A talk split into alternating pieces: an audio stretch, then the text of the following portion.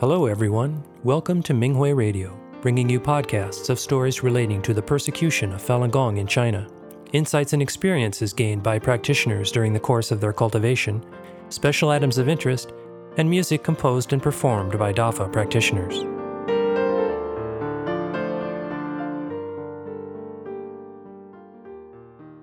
In today's program, we bring you an experience sharing article from the 2022 Multilingual Minghui Team Sharing Conference entitled My 10 Year Journey with Minghui by a Falun Dafa practitioner outside of China. The article was published on the Minghui website on October 2nd, 2022. Greetings, revered master. Hello, fellow practitioners. I started practicing Falun Dafa in 2011 and was fortunate to join Minghui in 2012. I would like to share some of my experiences during my 10 year journey with Minghui. Part 1 Master arranged everything. We just need to step out and do it.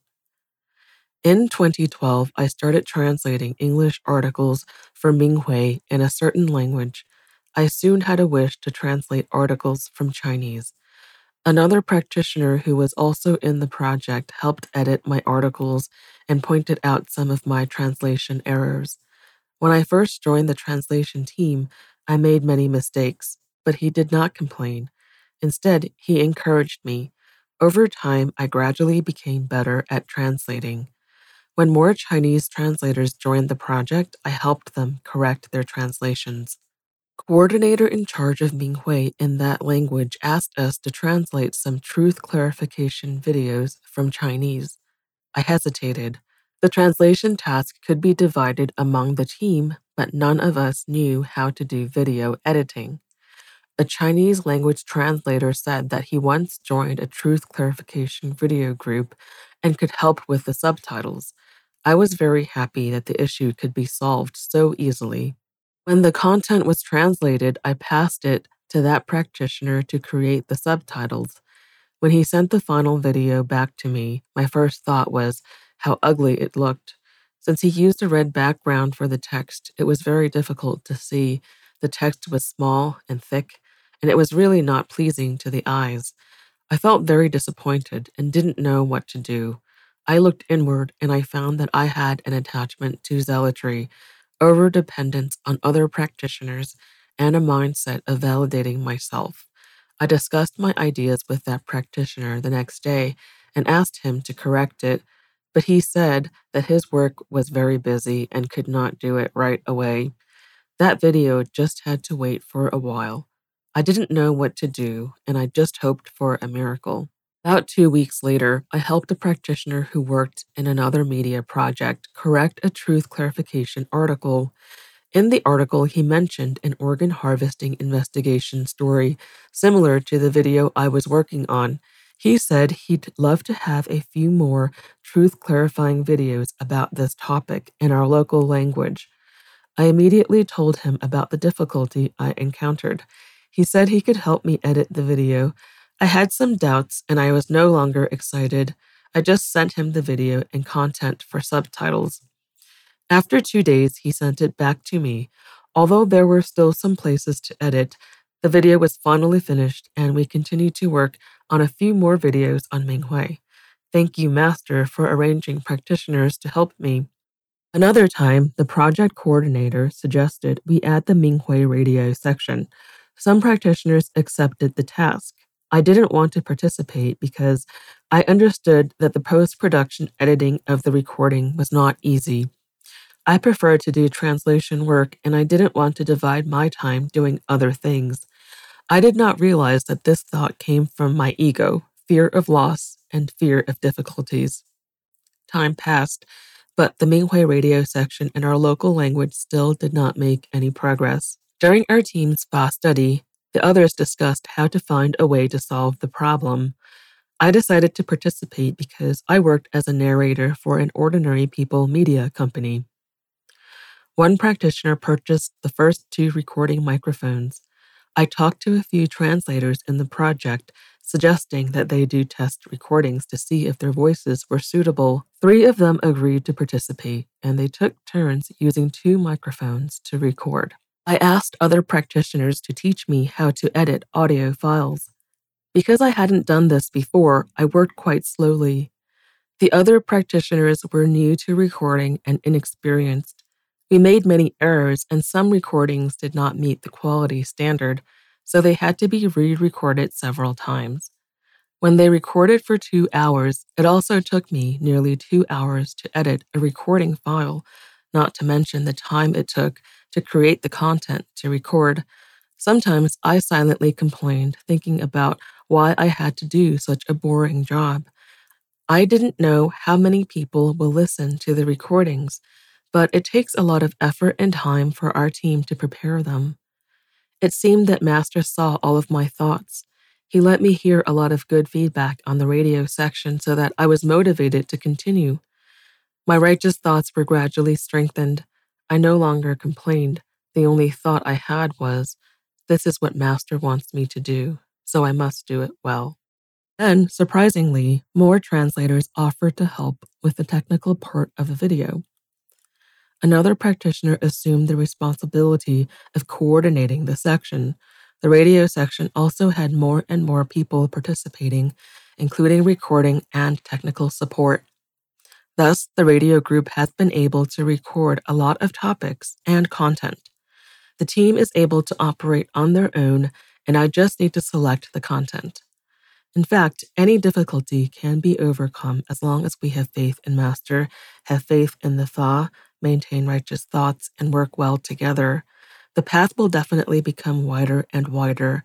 I also clearly saw that Master already paved the way for me, and I only needed to walk it. As long as I had a sincere wish, Master meticulously arranged everything else for me. Part 2 Cooperating is very powerful. The radio section team was formed in the second half of 2017.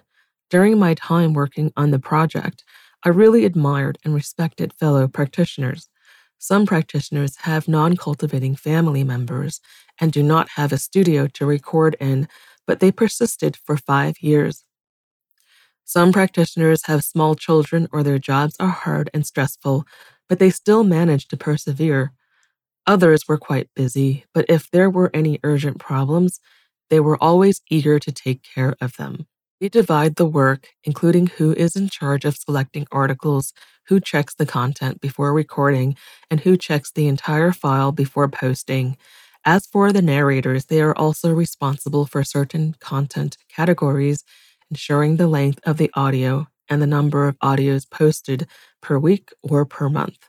The technical team also does the same. On the surface, the radio group seems to operate smoothly, but in fact, there are many collisions and conflicts. Since everyone in the group works voluntarily, sometimes the standards were not met or the recording quality was not very good. We've looked at the problem and tried to find a few solutions. First, we set a quota for each member participating in the category and re evaluate the results.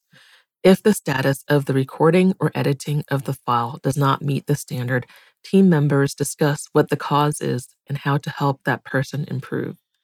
Second, we maintain weekly FA study and sharing meetings and even suggested that each member must attend at least one FA study session a month. After each FA study session, there is a sharing session for group members. But after a while, it was almost impossible to maintain the requirements, and the Fa study group also had some problems. I noticed that the state of the Fa study group reflects the state of the radio group.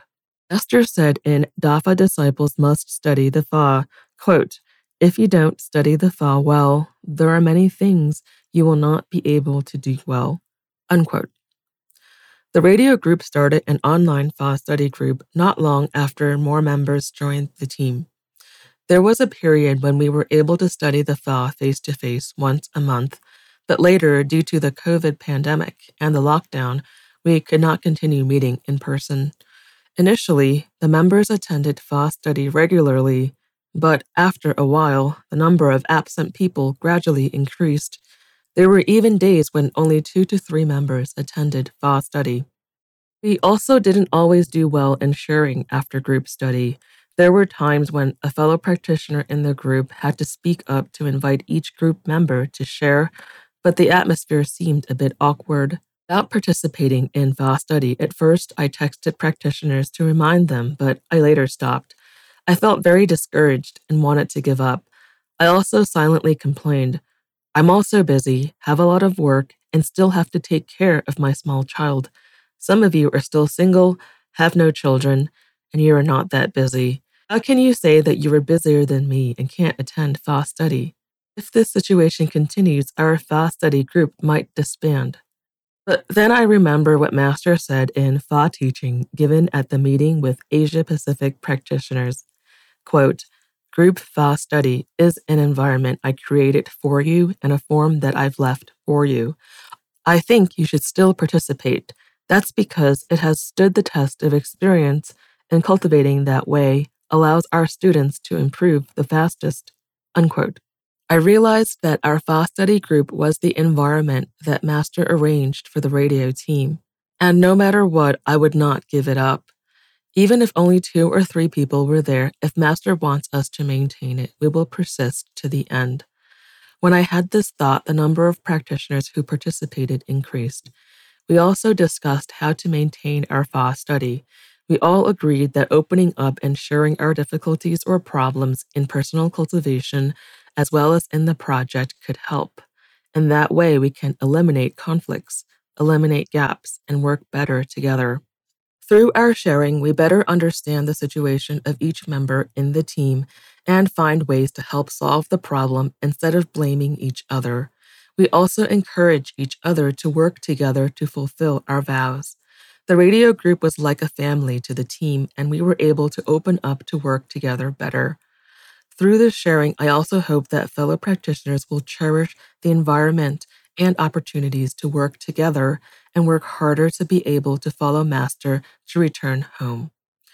I am extremely grateful because Master has arranged for me a good environment in which I can cultivate and validate the Fa Thank you to my fellow practitioners who have always been tolerant and supportive of me over the years.